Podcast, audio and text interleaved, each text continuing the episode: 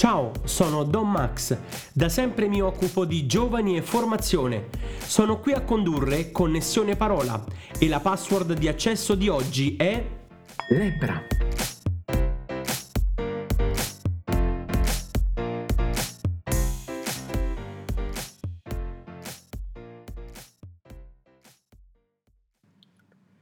Dal Vangelo secondo Marco. In quel tempo venne da Gesù lebroso che lo supplicava in ginocchio e gli diceva, Se vuoi puoi purificarmi. Ne ebbe compassione, tese la mano, lo toccò e gli disse, Lo voglio, sii purificato. E subito la lebbra scomparve da lui, ed egli fu purificato. E ammonendolo severamente lo cacciò via subito e gli disse, Guarda di non dire niente a nessuno. Va invece a mostrarti al sacerdote e offri per la tua purificazione quello che Mosè ha prescritto, come testimonianza per loro. Ma quello si allontanò e si mise a proclamare e a divulgare il fatto, tanto che Gesù non poteva più entrare pubblicamente in una città, ma rimaneva fuori, in luoghi deserti, e venivano a lui da ogni parte. Il lebroso, già mentre vive, è un morto che cammina, questo sia dal punto di vista civile, sia dal punto di vista sociale, sia dal punto di vista religioso. È tagliato completamente fuori dalla società e dal culto. Non poteva entrare neanche a Gerusalemme, in quanto la città santa non poteva essere profanata.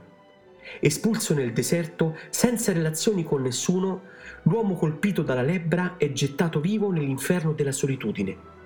L'unica legge che è tenuto ad osservare è quella dell'autoesclusività gridando il suo male a chiunque lo avvicinasse. Con vesti strappate, capo scoperto, barba lunga, se ne stava solo, abitava fuori dall'accampamento e andava gridando agli altri di essere impuro. La vita non deve avvicinarsi alla morte. La sua presenza è una presenza che contamina. Ora dobbiamo comprendere che guarire un uomo malato di lebbra è come resuscitare un morto. Solo Dio può farlo come afferma il secondo libro dei Re. La lebbra, col suo disfarsi della carne, rappresenta visibilmente ciò che ognuno teme, è specchio di ogni vita e infetta di morte. La legge che discerne tra puro e impuro, tra bene e male, tra giusto e peccatore, non può che distinguere, dividere e segregare. Nel vano tentativo di difendere la vita non può far altro che constatare la morte. Gesù però non fa così. Gesù ci dà un altro insegnamento in questa settimana. Gesù è la buona notizia. È la buona notizia di uno che tocca il lebroso guarendolo, perdona il male sanandolo e assolve il peccatore giustificandolo. Se vuoi puoi guarirmi, gli dice l'uomo malato di lebbra e Gesù che è portatore di salvezza e di gioia, come già dicevamo la scorsa settimana, si trova ad essere anche portatore di vita, ma di una vita nuova, di una vita che è ridonata e che porta in sé la pienezza e riammette alla società e al culto. Gesù questa volta compie quattro azioni. La prima, si lascia muovere a compassione facendo prevalere il cuore sulla fredda ragione della legge. Seconda, stende la mano in segno di benedizione e di potenza di Dio. Terza azione, tocca l'uomo malato di lebbra cercando a sua volta di contaminarsi.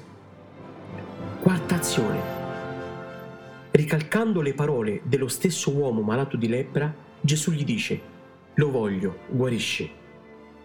Il gesto accompagna sempre la parola. Sempre.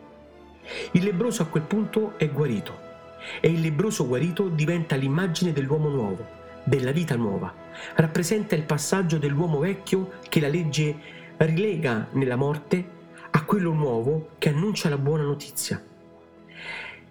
L'uomo guarito è la figura del battezzato che come Naaman il Siro sempre come racconta il secondo libro dei re, esce dal fiume Giordano con la carne fresca di un bambino e che Gesù poi lo invia al Tempio per essere lui stesso annuncio vivente del Vangelo. Ora, questo è il brano che ci accompagnerà la prossima settimana, la domenica del 14 febbraio 2021.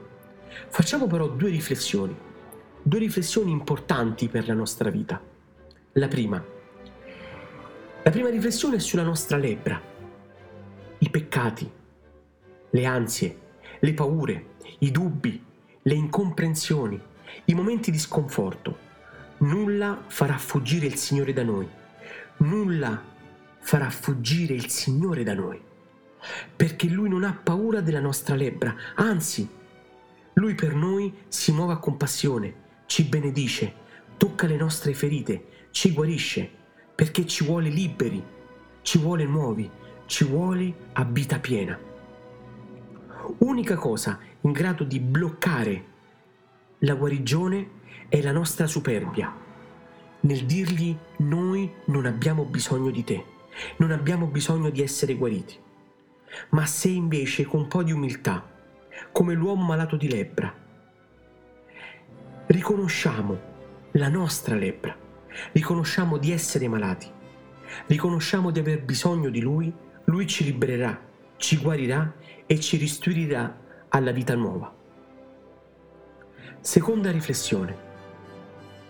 Gesù rompe uno schema, toglie le etichette e supera i pregiudizi. Noi molte volte rappresentiamo la legge che taglia fuori e non fa entrare. Gesù ci invita a fare come Lui a guarire la lebbra altrui, oltre che la nostra. Ci invita a togliere le etichette dagli altri e restituire agli altri la dignità e la vita ai nostri fratelli. Ci invita a fare come lui, a non aver paura, ad avvicinarci, ad avere compassione, a toccare, a guarire, perché noi possiamo farlo, semplicemente essendo fratelli.